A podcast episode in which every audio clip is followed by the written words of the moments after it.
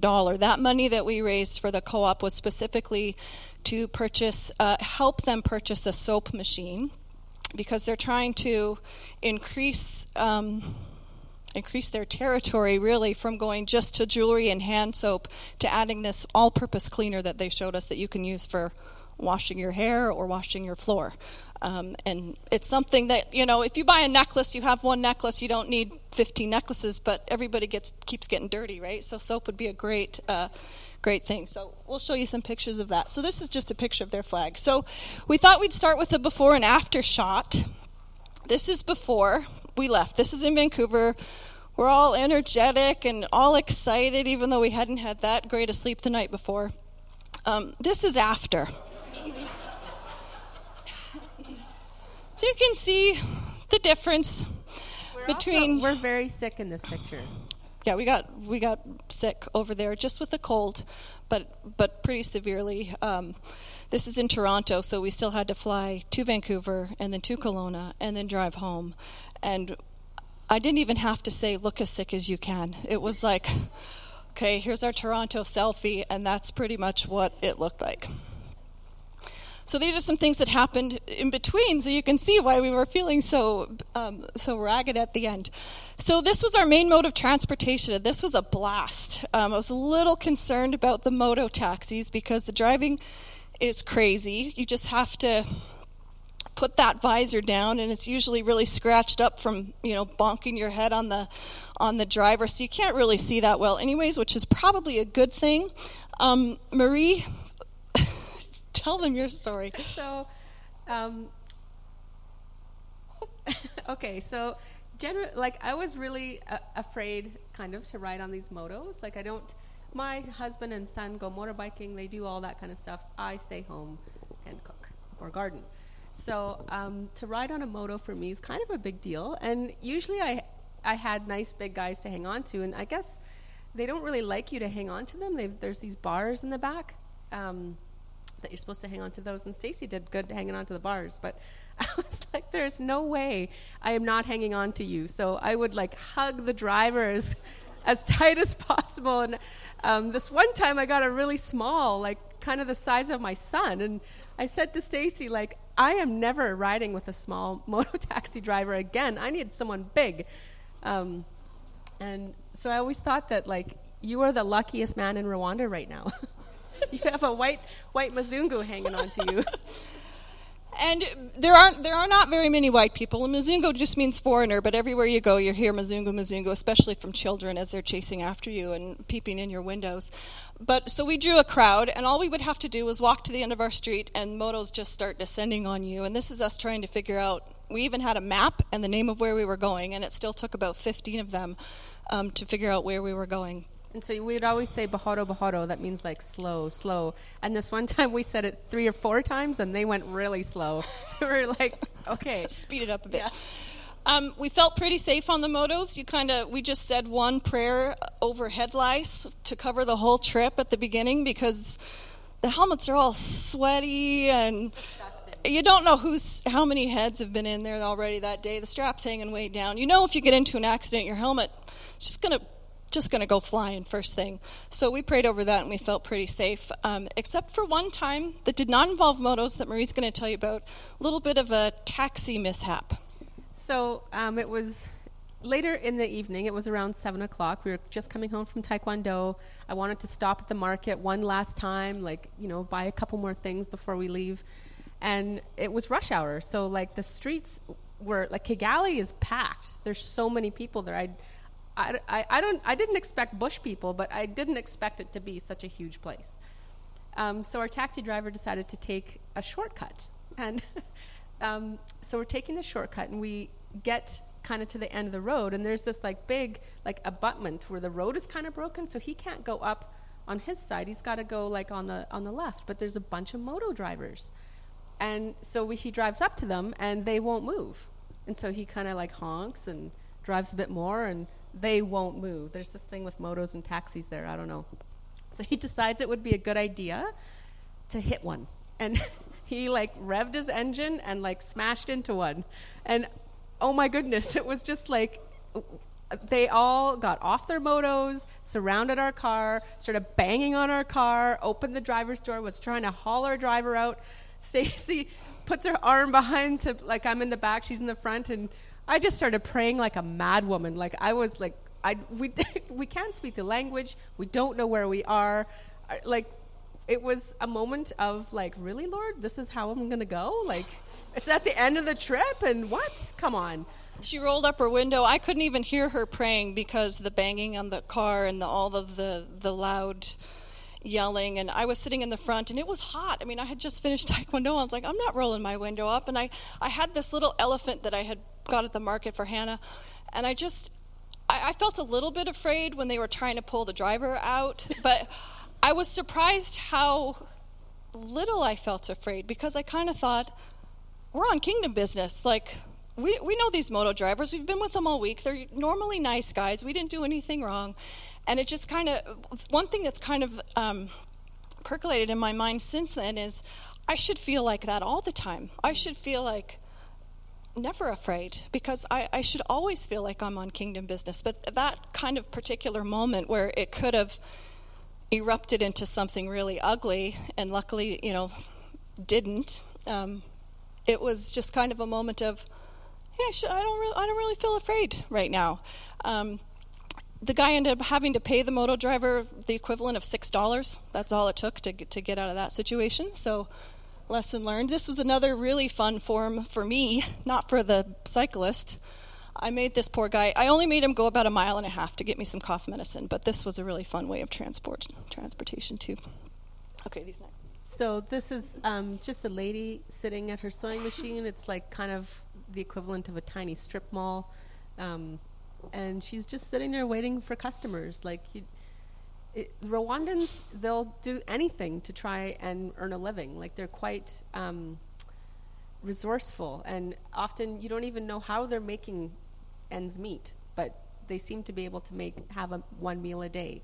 For the most part, a lot of them don't eat very much. But here's a lady; she's sitting with her tomatoes, just like on the street, um, we saw lots of ladies like that with their avocados or they'd have their mangoes on their plate on their head with their baby tied to their back um, walking down the street and you could just buy produce from them.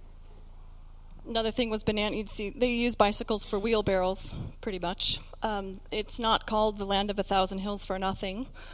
So most often you see people pushing their bikes rather than um, than riding their bikes but it was amazing. Yeah, like Marie said, you just wonder. You look around and you think, how do these people survive? Survive? They they don't have jobs, or the men are over playing cards and drinking, and a lot of the women are are working. And our friends have been there for 12 years almost, and they still it's still a mystery to them how how people survive. But things like this, they they are very resourceful and do what they can.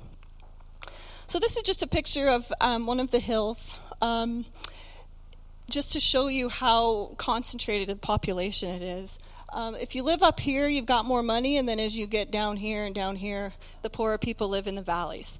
Uh, and there's a reason for that. Um, this is a picture from the house where we stayed with Brad and Kiki. Um, I think we showed you their pictures last trip. Um, they, they're still there, they still live there. And this is after a rainstorm.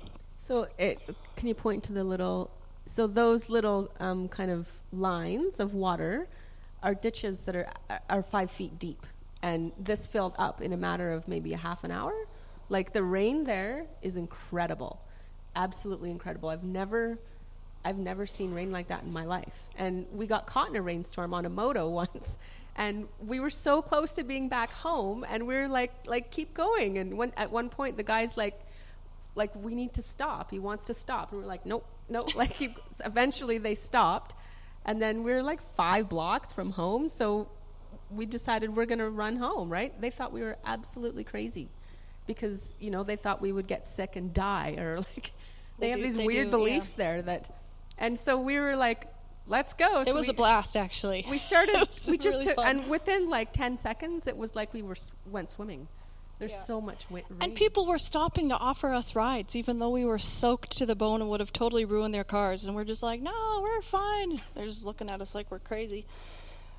Okay, one of the main reasons that I went was um, to help and get basically thrown into the deep end uh, in a taekwondo school that we started there. Um, we're trying to we don't have to bring taekwondo over there. It's over there already, and they're very, very good at it.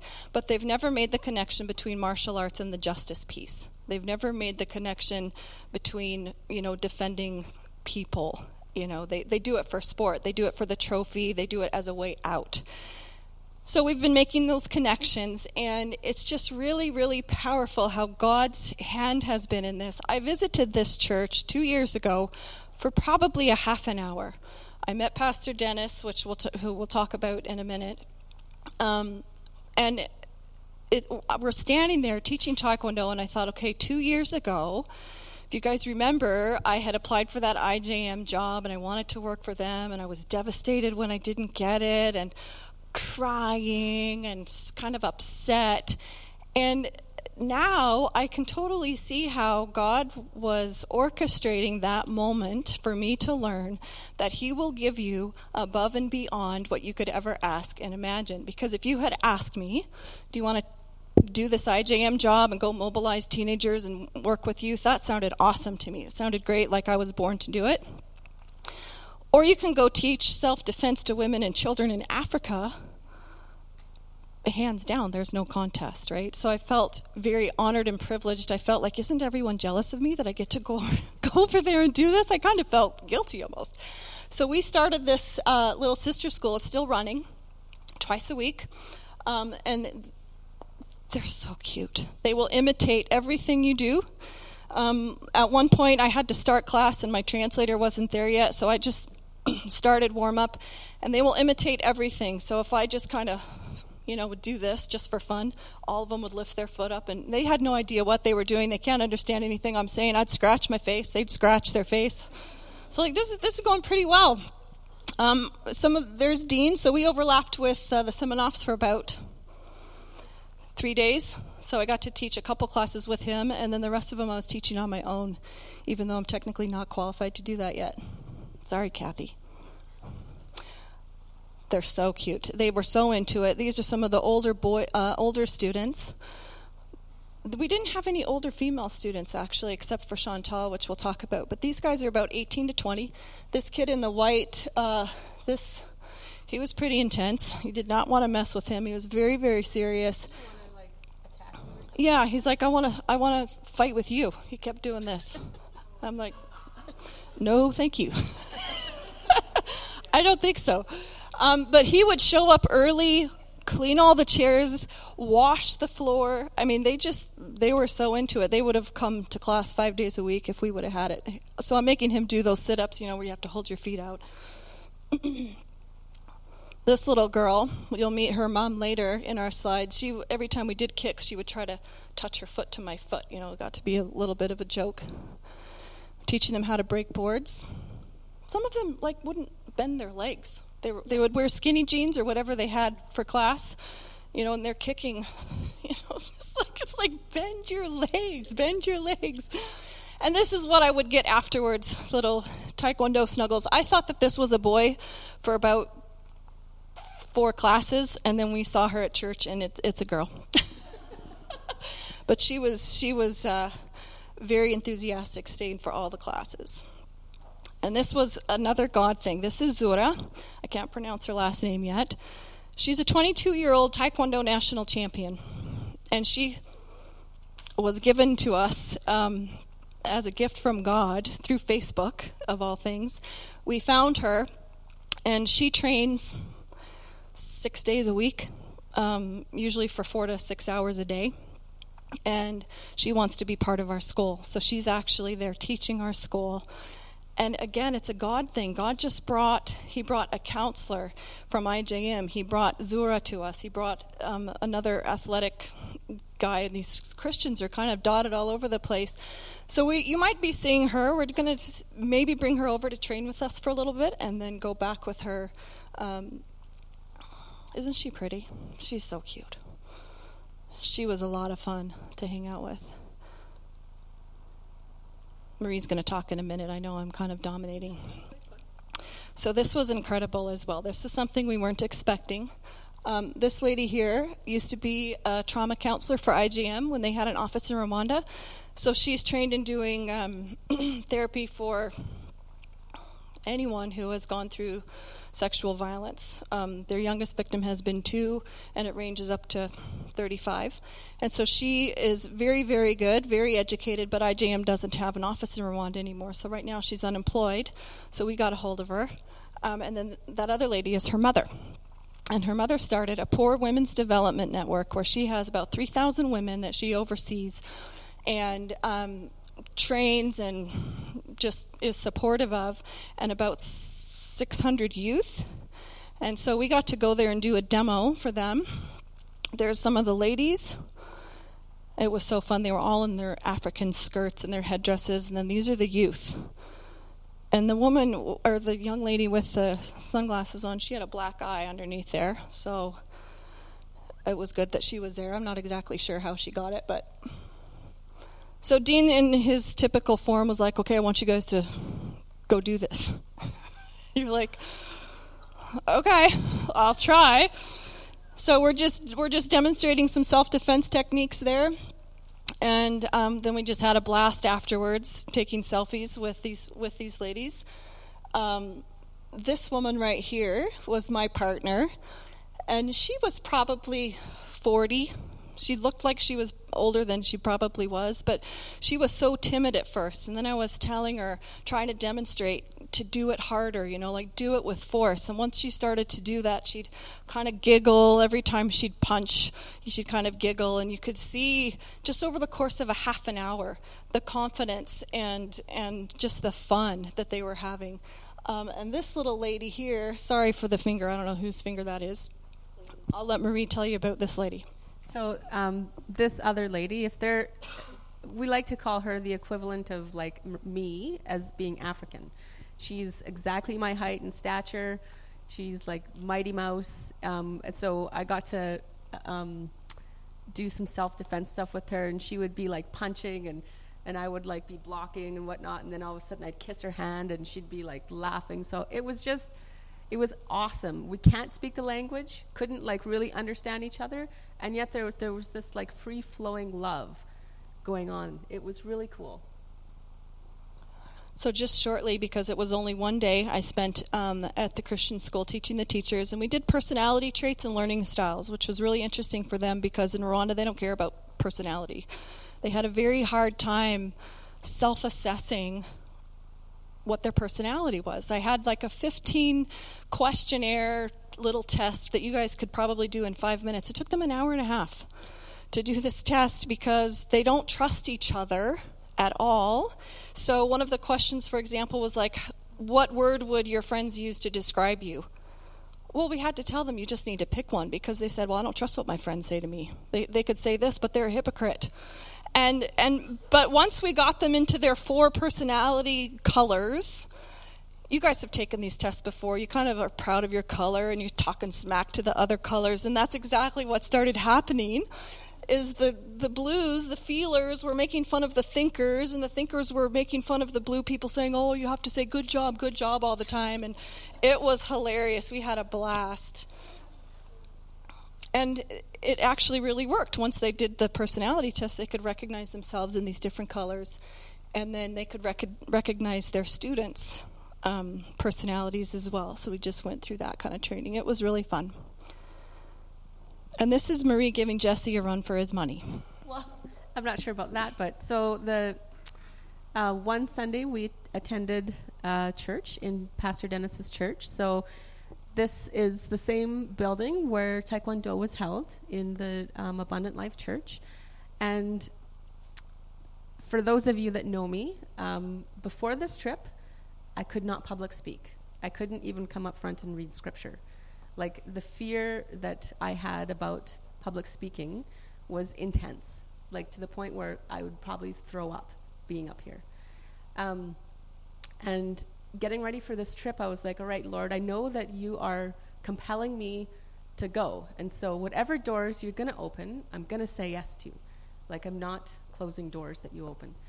And so, so Dennis said that, well, on Sunday you can preach. And I was like, come on. Yes, I will. and it was such a really cool thing because God totally took all my fear away. Like there was moments leading up to it where Stacy would ask me like, "Do we need to pray? Like, how you doing? You okay?" And I'd think I'm like, "I'm, I'm really good. Like, I'm really good. Like this is this is weird." And even today, Noreen asked me, "You doing okay?" And I'm like, "Yeah, I'm good." Like, I have no more fear about public speaking and testifying to the goodness of God and what He has done. So I gave my testimony and I preached about lies, um, truth, and oh, I forgot the other one. Identity, yeah. Um, and there was a- some amens and hallelujahs, and Pastor Dennis would translate. And after the fact, women would come up and be like, um, "I have experienced the same things." Like they found that things like abuse and drug addiction and things like that that I've experienced in my life they have also experienced and are experiencing. And so it was, n- it was neat for them to see a white person from a rich country come and share about the exact same things that they struggle with. So this is um, Abby Napora's book. Most of you know Abby Napora. Um, I brought over some books for her, or from her, for Dennis. And this is his daughter, Favor. She. Um, Dennis, De- Dennis um, has an amazing ministry there. They are very poor in Rwanda. Like especially most most of the people there are poor, but Pastor Dennis, he supports in his house eleven people. He doesn't have an actual income, like he gets once in a while he'll get stuff from his church, but his church is very very poor. Most of them are are orphans and widows. Like people who don't have, who can barely survive themselves. And a lot of the people that come, because of the genocide, the, the culture there is very traumatized. Um, you know, the genocide happened in 1994, and now in the last couple years, perpetrators are being released back into the population. And it's sort of like, you know, if they haven't had healing, it's like picking an old wound. Um, so they, in his church, he has something called Empower. It's a trauma rehabilitation um, counseling program that women can go through and men. And so a lot of the women of the Bayonesa Co-op have gone through this Empower program, and it's helped them um, deal with a lot of that trauma, and it's brought them freedom. Um, so this is his wife Claudine and baby Faith. He was born six weeks premature. Um, he was born with a broken leg and had some other issues. So um, a lot of you might remember, I spoke about that before we left. Um, we rallied around them, raised some funds to help cover those medical expenses because they don't have money for that. Um, and we got to see him, and he's he was doing great. This he had actually spent all his time from coming home in the hospital in the bedroom. So this is his first time coming into the living room. Um, I think he's a month old already in this picture. Yep. Yeah. Yep. And th- she had him wrapped up like in all these blankets, and he's sweating and I'm like, take the toque off. Just take the toque off. Um, they believe a lot of it. I mean, a lot of um, education has to be around child rearing, and um, they keep them wrapped up like that because they're afraid they're going to get sick. So my friend Kiki, when she had her babies over there, she'd have them in a onesie like most of us would, and she'd get you know comments and you know angry stares from people thinking that she's being abusive to her babies, but they keep them bundled up. But they believe things like, you know, don't drink water when you're nursing because it'll water down the milk. So you have all these dehydrated moms walking around. So there's some education there that needs to happen. So we're getting into our compassion pictures. I know we're uh, we want to be aware of the time, but this is uh, this was we got to visit five compassion children. One of mine, uh, my son Dylan supports a little guy two of Marie's and Abby Napora's daughter. They were all kind of in the same general area. And so this is me looking through the book of um, one of them. They keep track of all of their medical history and their academic history and all of the money that you donate. They have a list of everything they've they've bought with that money. You want to talk about these next? So um, we're at my sponsor child's home, Claude. He was writing an exam, so his brother hopped on his bike and went to get him. So we're just waiting for him. So all the village children have come to greet us. They sang us a song. Um, they they were taking selfies with them. Um, this is we called him Oscar because for whatever reason we could not get this kid to smile. No matter what we did, we couldn't we couldn't make him smile. He picked his nose a lot, but he we couldn't we couldn't get him Yeah. to smile. Here's a young girl with with a baby on her back. Like you saw this all the time. Um, this is a grandma. She's so the kids are singing their "Welcome to Africa" song, and the grandma she just comes up and she starts dancing. Like this is in the village. Like this is in the middle of nowhere. The, the, there was times our driver would like we would stop and he would call and he'd be like, "Okay, there's this big tree and some goats." Like that's the directions that they would, you know, like are we almost there? And if like if for some reason we got separated from our driver, like we'd never make it back. Like um, so this is my boy Claude. We've sponsored him now for I think six or s- seven, no, seven or eight years. I think um, he's just coming from his exams. He's the one that we got to meet two years ago when my family went. We went and met Claude's family. His grandma, when she saw me, threw her arms up in the air and did this little thing like that. It was so cute. So it was it was just really cool to be able to go and see this child that we've sponsored now for so long. We um, brought backpacks full of gifts for all our kids. Um, some fun stuff, some very practical things that they can't get there. Things there are very simple. Like their house was little mud brick house, couple of benches, and like we're sitting on the benches going through this backpack, and then they you know cook on a little fire outside that's all they have. They have, like, that's all they have. This is um, his older brother who is we met last time, and we were teasing um, him and Hannah last time because they were both 18, and we're you know kind of like, oh, you know, my daughter's 18, and and this time he was like, sorry, Hannah, I know that I hope this doesn't embarrass you. He's like, how is your daughter? She was very interesting to me. Please send her greetings from Rwanda. So there you go, Hannah. Greetings from Rwanda. So we brought some sunglasses and a Canada hat.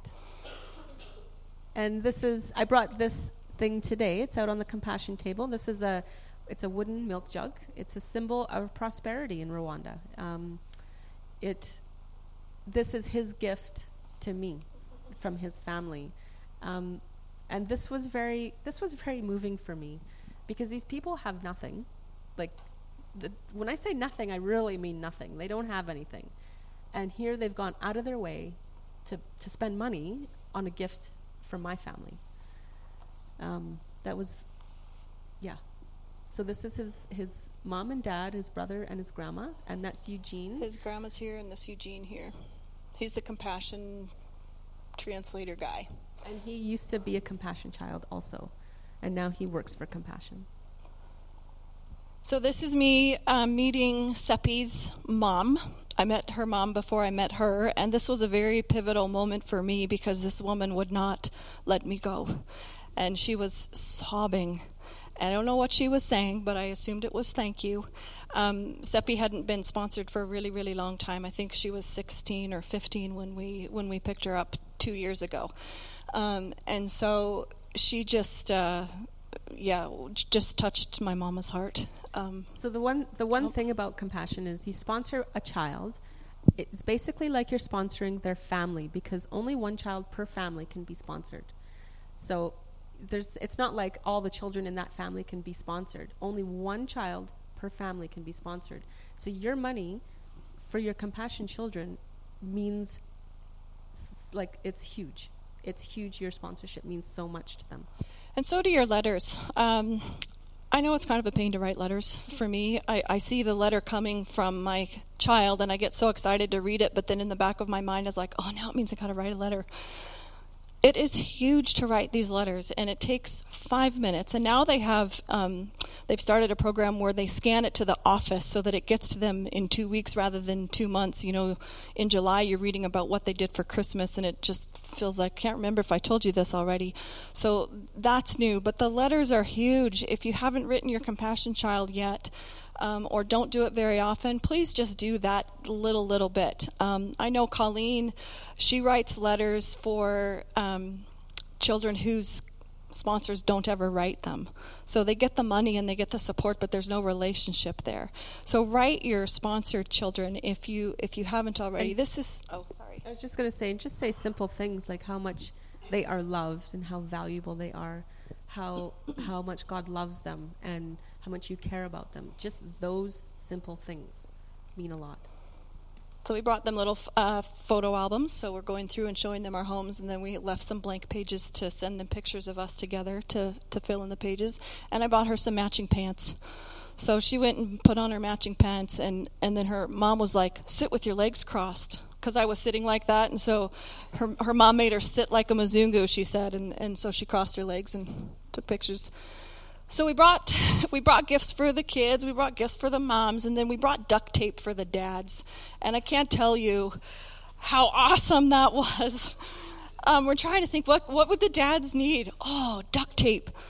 And so this is the dad.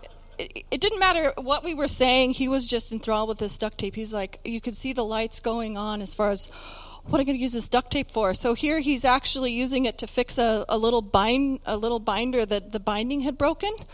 So he taped that all up, and then you could kind of see him the rest of the time. He's kind of like wandering around with his and when roll they, of duct when tape. he started the roll, like here at home, I don't know about you guys, but you'll start your roll and at the end isn't quite, so we'll cut it off and throw it out. They don't do that there. They they tore it off and, and then like Ripped it saved in half, you like know. saved, like it was like precious to them. Yeah. Okay, I think this is a video of this African hug, which, oh my goodness. This lady made me bite my cheek probably five times. Um, so, the way they hug, the women hug, is kind of a pounding on your back, up and down your back, up and down, and it's long. It's up and down. Well, this lady was, well, she'd hug, and then all of a sudden she'd give me like a Heimlich maneuver, like, and, and it was like hallelujah and she'd and and she'd probably done it four times before marie started videotaping this and i'm trying not to laugh because my eyes are like bugging out and i just kept saying amen amen hoping that she'd let go of me but So the she didn't until she was ready she's hugging, she's praying, and you can hear her say Jesus every once in a while. So we knew that she was praying. yeah she was like shaking can we play that video i don't know if you can see my facial expressions If it's not working, that's fine. Okay, you get the idea. My eyes bugging out of my head and me trying not to laugh. So, just sitting around chatting with the family. Um, she had three brothers that were away at school, I think, and all the neighborhood neighbor kids come out. And this was the next day. So that was day one, and this was day two. And we had two kids brought in, and then we visited with Miriam. We'll have to go through these. So um, in the orange is Abby Napora's girl, and in that is my girl Mir- Miriam. Um, oh, and then okay. Oh, no, go ahead. There's more. Yep, there's more pictures of them. Okay, and this is the other little guy, Jadot. This is um, Dylan's little guy. And uh, it was really significant for me to meet his mother and to. It just kind of struck me that my son is taking care of your son. And not in a, ooh, look at us way, but just the connection between the two until they started calling me, oh, that means you're his grandma. And I was like, okay, stop. That, that's. So this is his mom. She was young. She was young, and they have another child in between these two. So the compassion guy Eugene was taking every opportunity he could to give her some family planning tips. Um, you know, you got to slow down. You got to space them out a little bit. Um, things like that. So this is my girl Miriam. So we started sponsoring her after Stacy's trip at when she spoke at the junction, and um, there was a compassion table there. That's when we picked her up. Um, it was it was just really cool to see her. Like it's there's awkward moments when you're just like you don't know what to do or say, or like you're sitting at their house on the bench, and you know. And so I would try and make those moments kind of fun, where I would like, you know, poke her or like try tickle her and hear him kissing her and um, just to bring some joy on that day to them like i just felt really i know that i went and i was a blessing to them but i, I feel like i came home way more blessed seeing them and doing that and entering into their world for those few hours so this here is a wooden carving that her family um, gave to us as a gift. Same thing like the milk jug. Um, this that gift is probably very expensive. Like it's a very elaborate wooden carving that they bought, and for a family of, they had six siblings, to go out and spend money on that to me is so humbling, so humbling. He loved his sunglasses and he loved his whistle and his soccer ball, and we taught him how to play mini sticks, which was hilarious. This is Abby's girl. I can't pronounce her name. Um, Ishimwe. And this is another video. I don't think our videos are working, but she's basically saying thank you to Abby. God bless you. We're asking her, what do you want to be when you grow up? And she says, a pilot. But they don't pronounce their L's very well, so it sounds like she wants to be a pirate when she grows up. But it was really meaningful for Abby to see the video. So this is Miriam's family, or part of them anyway. The other kids are away. Um, that's her mom and dad and two brothers. Um, so the brother's doing up his shirt. He had just like a white T-shirt on under that, kind of dirty, and the mom is like, "We're taking a picture. Like, go get some good stuff on." And so he gets his good shirt out. But he kind of did the, oh, mom, you know, that kind of thing before before he did. Okay, so this is the ba- part of the Bayonesa co-op that we fundraised fundraised for before we went. Um, in this co-op, let's see. Chantel, on the very end, we're going to talk a little bit about her. She's right beside Stacy. She's a member of the co-op.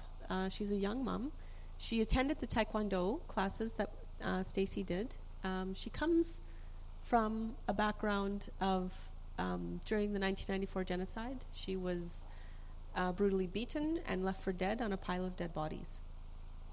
Someone came and rescued her. And her story is very, very sad. It's very sad.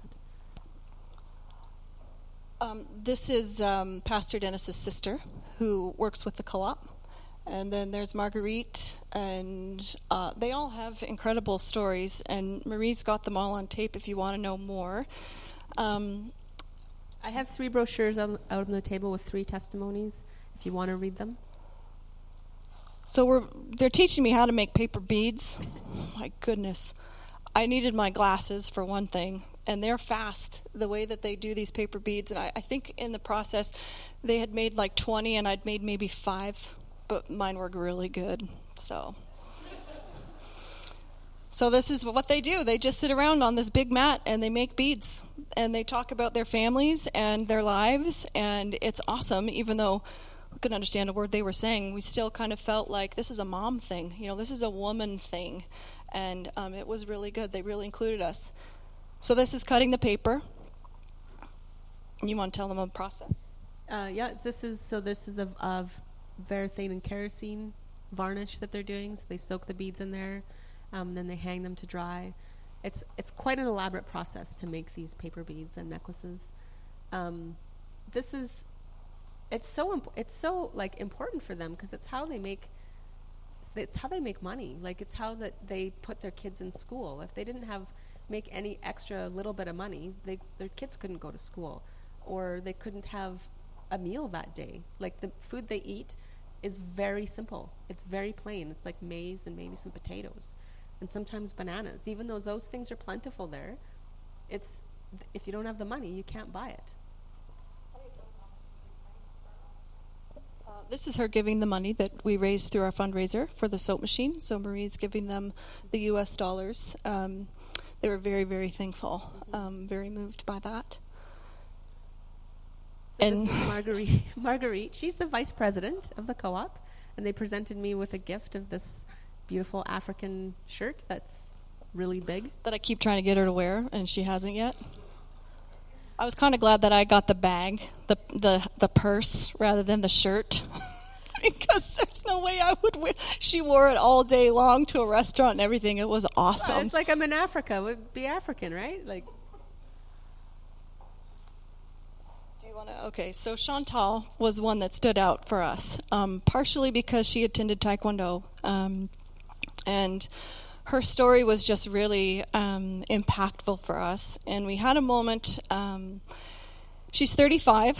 She got married when she was very young. She's still married to the same guy. Um, but he's very um, verbally abusive to her. Um, cheats on her so much that she went and bought him some protection because she doesn't want to contract AIDS. And she came to Taekwondo class, and I made a point because I know how humbling it is to be the only adult in class. it stinks. It's so hard. And so she's the only adult in class. I looked at the roster, saw the 35 years old, learned her name, and I just focused on just saying her name as often as I could during class, making sure that when we're partners, I'm with her. Um, that's all I could do because she couldn't speak a lick of English, and I definitely can't speak Kinyarwanda.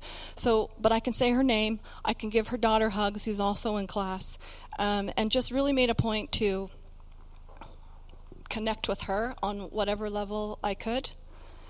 And when we were leaving and saying goodbye to them, she went off in a corner and she's just crying, or crying her eyes out. And Dennis went over there and he asked, "What's the matter?" She said, "I have to tell them a testimony." So she came back over, and through Dennis, she was able to tell us that because of what she experienced during the genocide, she was 12 and left for dead in a pit latrine with her sister, her whole family, her parents, her other brothers and sisters were all murdered. And she had a very, very deep hatred for Mzungu, for foreigners, and especially French people, because they were some of the perpetrators. Um, and we're from Canada, so she's associating that with being French, which most of them do and she had gone through the trauma counseling with Dennis, but she just could not get rid of that that hatred. Just kept coming back. Um, and she said that through spending time with Marie and myself, that God had completely healed that part of her heart. So it was kind of a moment where you want to just drop the mic and leave because you think, okay, I, if I came over here for those 10 minutes, I'm done. Like that's all I needed. I'd been t- I'd been videotaping other women's testimonies from the co-op, um, for, pro- pro- for promotional purposes here. And um, unfortunately, I don't have her video here today. Um, but as soon as I saw what was happening and I saw Dennis was explaining what was going on for her, I was like, that's my girl. That's why we came here. And this is after Taekwondo class. Um, she's she's just a bright light. Like she, and it, it's amazing how much she was saying she was almost feeling bad that she couldn't forgive her perpetrators. Um, and they give all the credit to God. Like they're just so thankful. I th- and she's now part of this co-op, so now she's got family. She's got women and sisters have been replaced with the ones, you know, replacing the ones that she's lost. And um, we just want to ask for prayer because Marie's been really working hard with um, the grassroots grannies. Um, can you tell them a little yeah, bit about so, this? Um, if if you haven't heard of grassroots grannies, they're grandmas who are have come together on this side of the planet and are working with the Stephen Lewis Foundation and in kind of sponsoring or supporting grandmas in Africa who are uh, raising their grandchildren. Um, yeah, that yeah. So the Slocan Valley chapter, Grassroots Grannies, is today putting on a, ver- a big tea fundraiser that for the last year, we've been like working on this, um, selling tickets, and they're featuring Bayonesa beads. So this is this is sort of like the first really like step out into the world for this co-op, um, and it's very. It, it seems like a very key day today. So we'd like, for one, prayer that more opportunity with other gr- groups like this could happen, so that more product can be sold to support the women.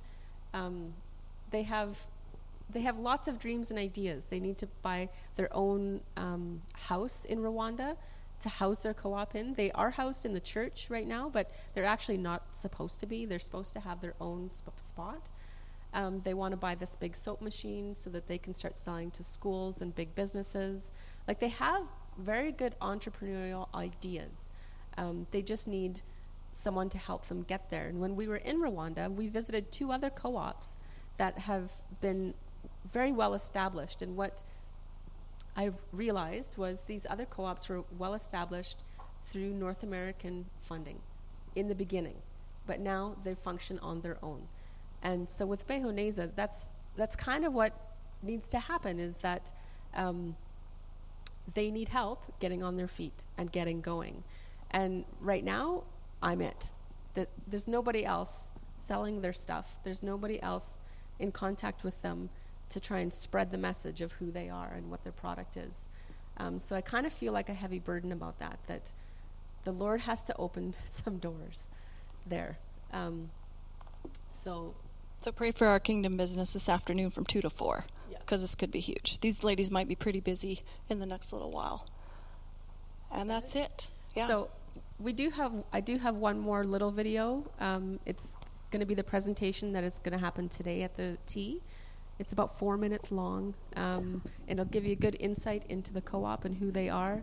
Um, the other thing is, is I've, if you feel like compelled or interested in becoming a supporter of Pastor Dennis and his church, um, I've put together a package, and it's at the compassion table about it's his like it's his ministry story, his his testimony basically, um, and at the back of it, there's a sheet of paper. I've now connected him with MMF. If you guys know Chris Weens, he went to work um, for MMF, the multi multi something missions, something like that. Anyway, so now Dennis and Claudine and their church fit under Chris Weens's um, ministry, and so we can donate through Chris Weens's ministry to Dennis and Claudine, and so you'd get tax receipts. It, um, it's just a real good way to keep keep track of everything. Um, there will be newsletters that come out for donors if you're interested. So please take a look on the table. You know, take his story, read his story. It, you will be very, very blessed by it. This man is incredible, and he has no other help. There's no, there's no other help. It's just him. So if we could play that video, uh, thank you for your time, and God bless.